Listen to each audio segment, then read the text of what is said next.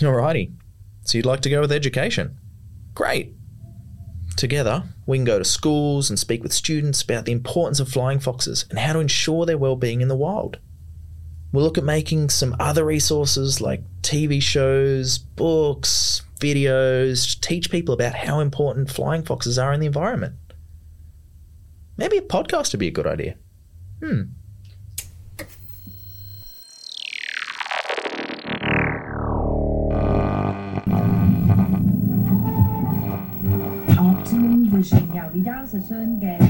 In three, two, one, stand by. More and more, we find them roosting in our neighbourhoods, causing conflict in our urban communities.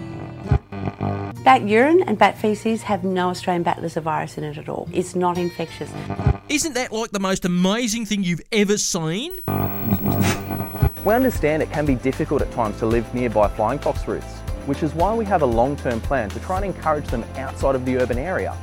In the meantime, we try and do as much as we can to try and support residents that do live nearby flying fox roosts. So that was fun. We got a lot accomplished in the last month or so. People are definitely becoming more aware of why flying foxes are so vital to the environment, which is great. We didn't damage the environment doing it, and it only cost 15 batty bucks.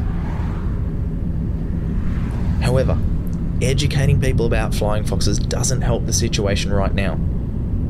Sam and her neighbourhood are not coping. We haven't helped the situation at all, and there are a lot of stressed out people. So, education is a valuable tool to help people recognise why flying foxes are so important to the environment. But it doesn't improve the situation for Sam or anyone living nearby right now.